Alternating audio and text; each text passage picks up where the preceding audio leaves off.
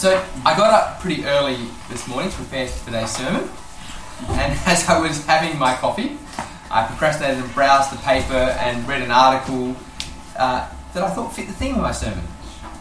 It starts off like this. It was Boxing Day 2018 when my husband collapsed on our bedroom floor. He just brought our children home from Bondi Beach and I was packing along for a long awaited family holiday. Nick was complaining of a worsening headache and went to lie down. My first thought was that it was a convenient excuse to avoid the kids' bedtime. but when I popped my head in to check on him, he was lying on the floor in a, with a dark, uh, in the dark with a bowl filling with vomit beside him. Okay. When the ambulance arrived, the paramedics seemed convinced it was just a bad migraine. I hope so too. But by morning, we'd seen the CT scan. There was a large mass in the left frontal lobe, a tumour. Then, when the pathology result came back, he was given the news that no 38 year old wants to hear incurable malignant brain cancer. Imagine that. Man, only 38 years old, finding he had a short time left to live. Then his wife has to hear the news that the man hurts that she loves will be leaving and that she'll have three children alone to raise. That's a lot of heartbreak for one family, isn't it? Everything must have really seemed like it was falling apart. In each of our lives, we're going to hit tough patches. Some of those rough patches are going to be really, really tough. Certainly, they were for Ruth and Naomi. Remember the story we looked at last week in the first chapter of the book of Ruth? Naomi and her husband and her two sons had moved from Bethlehem to a foreign land, Moab. There, Naomi's two sons got married, but terribly, Naomi's husband and her two sons then both died. They left behind three widows Naomi, Orpah, and Ruth. Naomi, a broken woman, returned to her hometown of Bethlehem in the hope that she could scrape by in a place where she spoke the language and understood the culture. Similarly, in a day when family connections meant everything, providing protection and safety, Orpah returned to her father's house, staying in her home country of Moab.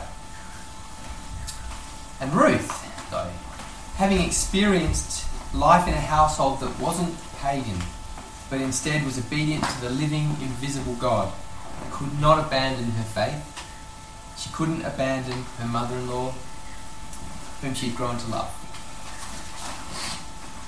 So Ruth followed Naomi into what for Ruth was an unknown land, where she had no connections with anyone at all, and no real knowledge of the local customs. And so Naomi and Ruth came to Bethlehem, grieving and in bitter pain. As Naomi put it, she had left Bethlehem full and she had returned empty.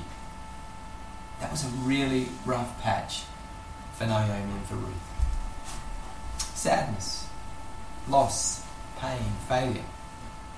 That's just part of living in a fallen world, isn't it? That's a reality that each of us experiences at times. And for each of us, there is going to come a time when we are almost overwhelmed by what life seems to throw at us. Each of us is going to have a time when it seems like everything is falling apart. Perhaps you've already experienced such a time in your life, or perhaps it's still to come. In our second last youth group of the term, we finished by praying. And one of the youth kids prayed that God would help him and his sister deal with what they had witnessed earlier that day. So I asked afterwards, what had they seen? It turns out they'd been at Hinze Dam that morning with their dad earlier. And while they were walking along, they saw someone lying on the ground in the distance. Mm. And so they ran towards him to investigate and help. But as they got closer, they could see that he wasn't alive. It was clear that he had only moments before jumped off the wall to his death. How incredibly sad, isn't it, when someone commits suicide? That man must have been in huge emotional distress and pain. The only way that he could see himself getting through it was to end it all. It's very sad, but, but suicide is actually really common in our society today. There are almost 3,500 people every year in Australia who die from suicide. Each one of us here has probably been touched in some way by someone we know who's committed suicide. It's really, really sad. But it's a path that, in one sense, is possible to understand, isn't it? When it seems like everything has gone wrong, when life has thrown you lemon after lemon, when you've made decisions that, that have had awful consequences, it's hard to keep going. And that day is going to come to each of us if it hasn't come to us already. But when that day comes, we have a choice as to how we're going to respond, how we'll move forward. And on that day, we need to choose the path of faith, just like Ruth did. Her life was a mess, full of sadness. And in her grief, she sought God. Ruth chose to follow the person and move to the people who were able to help her connect with God. We should do the same when we're hurting. Because God comforts those who mourn. That's a promise that Jesus actually made. Blessed are those who mourn, for they will be comforted. So when Ruth and Naomi came to Bethlehem, they were broken, they were mourning. They needed comfort. They were poor and alone. They needed food and they needed family. And they had neither. Ruth, in particular, was in a desperate situation. Not only did she not have a family, but she was a foreigner. It reminds us actually no less than five times in Ruth chapter 2 that Ruth was a foreigner, a Moabite. How hard it would have, would have been for Ruth. Hebrew would have been a second language. She wouldn't have understood the customs very well. She had no family other than Naomi to help. How was she going to find comfort? Where was she even going to get food from? How was she going to live? And so this is where Ruth 2 starts. A desperate, grieving woman and her desperate, grieving mother in law. But immediately, in the very first verse, there is a glimmer of hope. Ruth 2 starts off this way. Now, Naomi had a relative on her husband's side, a man of standing from the clan of Elimelech, whose name was Boaz. It's a weird name, isn't it, Boaz? Mm-hmm. know anyone called Boaz? Mm-hmm. It actually means, in him is strength. It's a good name. Naomi, of course, would have known Boaz. He wasn't a direct, really close relative he, of her. He was a relative of her dead husband which made him what was known as a guardian redeemer. That's a really important cultural detail that we'll come to in chapter 3. But for now, the urgent issue for Ruth and Naomi was food. So chapter 2 continues.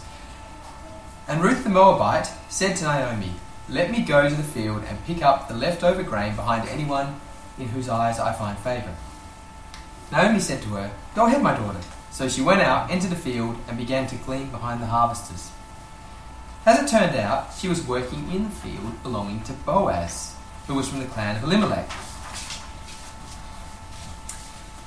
So ancient Israel was an agricultural society with sheep and barley fields.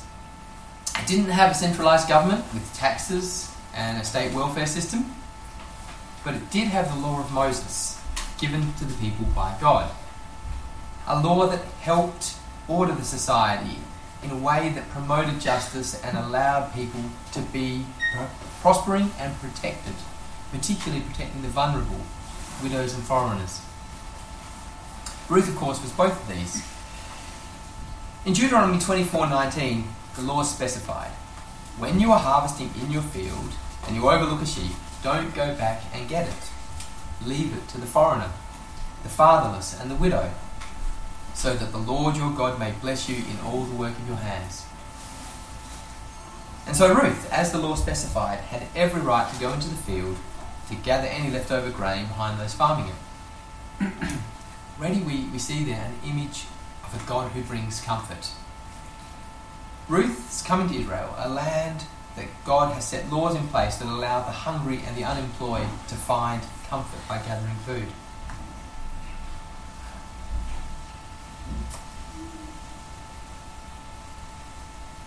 Out of the all the fields that Ruth could have chosen as well. There's a, there's a huge coincidence, isn't there? She could have gone to any field, but by chance, the field she went to was that that belonged to Boaz. Of course, that appears to be chance to us, but it may not have been chance at all. I kind of get the feeling that God, His sovereign hand, was behind all of this. Do you think maybe that the Spirit had silently called Ruth to that field because He had a plan to bring Ruth comfort? And so the story continues. Just then, Boaz arrived from Bethlehem and greeted the harvesters. The Lord be with you. The Lord bless you, they answered. Boaz asked the overseer of, the, of his harvesters, Who does this young woman belong to? The overseer replied, She's the Moabite who came back from Moab with Naomi. She said, Please let me glean and gather among the sheaves behind the harvesters. She came into the field and, has remained here from morning till now, except for a short rest in the shelter. Again, what do you reckon? Are these just coincidences? Boaz arrived at his field just after Ruth had arrived. And why did he notice Ruth? There were presumably plenty of other people gathering behind the men, but he noticed Ruth. Perhaps she was very beautiful, and so she drew his attention. But God created Ruth. He made her beautiful. So behind these apparent chance events of Ruth going to the field, of Boaz arriving around the same time, and of Boaz actually noticing Ruth, behind all of this is God's hand. His fingerprints is there. There are other little clues throughout the story that God's at work. Even comments like the overseer calling on God to bless Boaz suggest this. When the overseer said, May God bless you, Tobias, this is actually a description of what is happening in Ruth. God's acting behind the scenes to bring blessings and comfort. It's there in so many places in Ruth. As an aside, I imagine you noticed how Boaz asked about Ruth. He didn't say, Who's that woman? He said, Who does that woman belong to? It's kind of a funny question to our individualist Western mindset. It reminds me, but it's, it's, probably actually not a strange question for people from most cultures throughout most of history. It reminds me of when I visited Papua New Guinea. I was there for seven weeks. And over there, there's lots of languages. And there's one language that the tribes use to communicate with each other called Pidgin. And so when I was there, I learned some Pidgin. And I was struck by the words for husband and wife. The word for wife in Pidgin is Meri Blong Me, which means woman who belongs to me. And likewise, the word for husband is man belong me, man who belongs to me. Who we are connected to in relationships is part of who we are as individuals. Malcolm kind of alluded to that in communion. This is something that we forget in our contemporary Western world, but it's something that other peoples and other cultures understand much better than we do. Ruth's identity, like ours, isn't actually straightforward. It's not just her, it's embedded in who she was related to. That's actually the way God has created us to be. He created us to find our identity partly in relationship. Take, for example, the most intimate personal relationship of marriage. In the very beginning of the Bible, is described in this way A man will leave his mother and his father, and he'll be joined to his wife, and the two will become united into one. This reality that who we are is intimately related to who we're connected to is a deep truth of humanity, of being human. And perhaps that's why there's so much grief when we're alone, when we're lonely without companionship. So, although Ruth and Naomi needed food most urgently, they also actually needed the comfort of relationship and family. And already God was working on bringing that comfort to Ruth and Naomi through this chance encounter with Boaz. And so the story continues. So Boaz said to Ruth, My daughter, listen to me. Don't go and glean in another field, and don't go away from here. Stay here with the women who work for me. Watch the field where the men are harvesting and follow along with the other women. I have told the men not to lay a hand on you.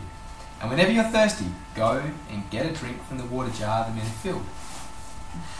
At this she bowed down with her face to the ground. She asked him, Why have I found such favour in your eyes that you notice me, a foreigner? Boaz replied, I've been told all about what you've done for your mother in law since the death of your husband. How you left your father and your mother and your homeland, and you came to live with a people you did not know before.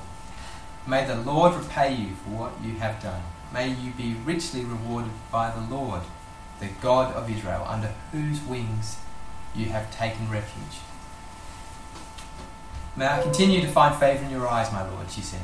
You have put me at ease by speaking kindly to your servant, though I do not have the standing of one of your servants. Then, later, at mealtime, Boaz said to her, Come over here, have some bread and dip it in the wine vinegar.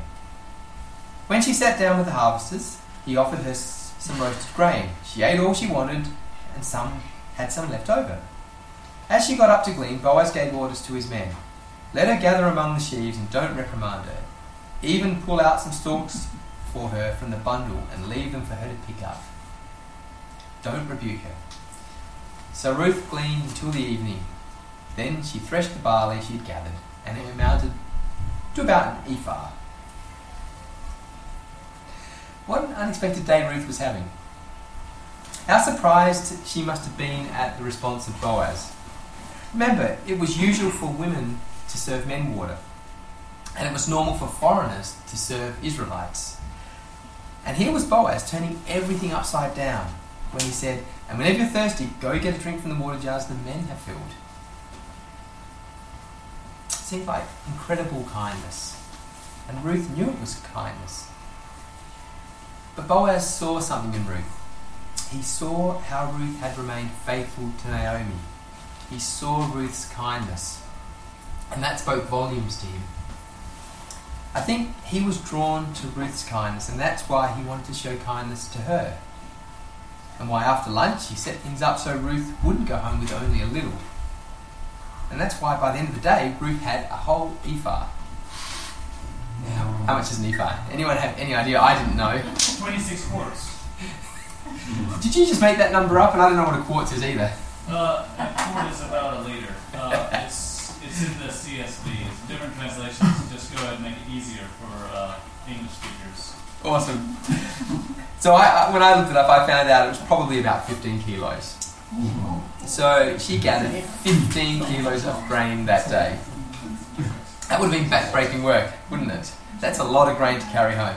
To put it into perspective, in ancient Babylon, apparently the daily wage for a man who worked on a farm was one kilogram of grain. And here she is with 15 kilograms.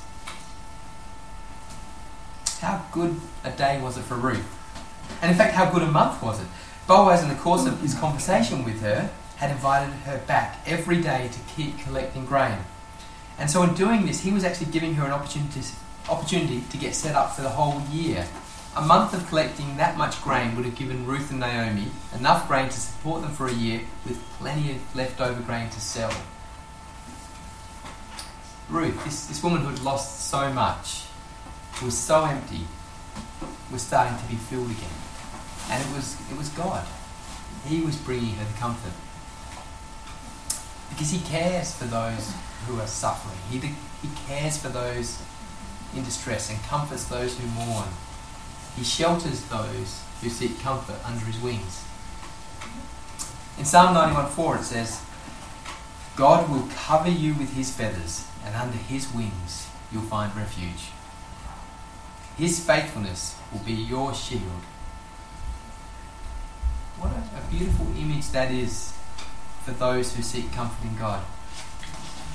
When times are tough, when our lives are falling apart, like Ruth did, we can walk along that path of faith and seek protection under God's wings, and He will bring us comfort. That, that's the promise He gives. And that's especially true when we're at our lowest point.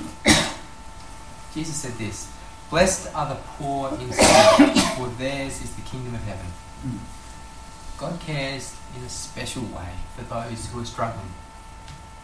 He cares in a special way for those who have lost loved ones, those who have no protection, no one to care for them. They, they hold a special place in God's heart. In Deuteronomy 10:18 we read this truth about God. God defends the cause of the fatherless and the widow. He loves the foreigner residing among you, giving them food and shelter. Ruth, of course, was all of those. Living in a land without her father, a widow without her husband, and a foreigner. Nowhere do we see in Scripture a better example of God's love in action for the poor and the weak and the lost than we do here. Naomi understood this. Let me continue the story of Ruth 2 from where Ruth returned home that night after lugging her heavy 15 kilogram bag of barley grain. Ruth carried her grain back to the town, and her mother in law saw how much she'd gathered. Ruth also brought out and gave her what was left over from what she'd eaten. Mother in law asked her, Where did you glean today? Where did you work? Blessed is the man who took notice of you. And then Ruth told her mother in law about the one at whose place she had been working. The name of the man I worked with today is Boaz, she said. The Lord bless him, Naomi said to her daughter in law. He hasn't stopped showing his kindness to the living and the dead. Naomi, Naomi must have been really excited when she saw Ruth returning home with such a large amount of grain. Naomi had been home all day, probably quite worried about Ruth as she attended to her household jobs. Anxious that Ruth might be harmed by an unscrupulous farmer. Worried that even if Ruth was treated well by the local men, that there'd be very little food for the evening meal and the following day. So what a beautiful surprise for Naomi. And she immediately understood that this was a gift, this was grace. Look at what she says Blessed is the man who took notice of you. And then again, the Lord bless Boaz. He's not stopped showing his kindness to the living and the dead. What do you think Naomi meant when she said he's not stopped showing his kindness to the living and the dead? Who's the he that Naomi is referring to? Her husband. No, for Boaz. Could be Boaz. Could be God. Could be God. Mm. Couldn't it? Oh, sorry. Yeah, you meant oh, Boaz. Yeah, no, no, you meant- was the he. so- Yeah. When I've read this line before, I've always just assumed Naomi was talking about Boaz. In other words, Boaz show, showed his kindness even to those who, like her, felt that their life was over. But when I reread it yesterday, and the more I reflect on these words, the more I think Naomi was talking about God. It was God who hadn't stopped showing his kindness to Naomi and to Ruth. God was bringing them relief and protection. Relief from hunger with food, and protection with connection and family again. That's what God's like. He cares for all his creatures. He has compassion on all those who are suffering. He cares for those who mourn. he cares about you. God's good, caring, compassionate, and he brings comfort and protection. The Old Testament is filled with something referred to in theology as types. I don't know whether you've heard that term before. But a type is a person who is an example or points in some way to Jesus. Through his actions, he can be seen as symbolic of God. The person obviously isn't Jesus, he, he isn't God, but somehow he points or shows God and Jesus so we understand God and Jesus better. For example, in the story of Abraham and Isaac, Isaac is kind of a Christ type. His story of about being sacrificed by his father helps us understand better the sacrifice of Jesus. Or the story of Joseph can be seen in this light too. Joseph stood as a righteous man who, in a sense, was sacrificed into slavery with his coat dipped in blood, and who, through his sacrifice, saved his people. I think Boaz can also be seen in this theology of types. Boaz, a strong and mighty man, that's how he's described, was able to bring comfort to the mourners. He was able to bring protection to those without a family. Boaz lived the words of Deuteronomy. He showed care and compassion to the fatherless, to the widow, to the foreigner. He brought the foreigner, the widow, to his table. He ate with her and he even served her. Boaz was, was quite remarkable. He was clearly a man who was faithful to God, and he let that faith direct him in the way that he lived. He didn't have to take notice of Ruth. He certainly didn't have to offer her water, abundant food and grain, ongoing protection. But he did do that, and he didn't ask for anything in return. That's a good man. It's a man who lived his faith out. Are you like Boaz? Are you in a secure place in life at the moment? Do you have faith in God? If you answer yes to these questions, then ask yourself another question. Are you letting your faith direct and guide how you live, how you treat others? Are you a person who supports, who protects, who comforts? And is this what we are as a church? Do we care for the hungry, the homeless, those who mourn, those who are empty? Are we a visible demonstration of the God who cares for the poor and loves the outcast? That's the sort of worshipper that God desires. Because that's what God is like. He cares, so I should care. He's a comforter, so I should be a comforter. If you're not at a point in your life where you're like Boaz, perhaps you're at a point where you're like Ruth. And in this case, our task is clear also. Walk towards God. Don't turn away from Him. Put your trust in Him. Don't seek security and comfort elsewhere. Don't be anxious or fearful. Just patiently wait on the comfort that God gives you when you're under His wings. Of course, in reality, each person who knows Jesus is probably a mix of Boaz and Ruth. I've got my ongoing struggles and sadness, and I've got hope and comfort in Jesus. And because of that comfort He gives, I can find strength to walk on and to bring His comfort to others. Hmm. And that's true for you too.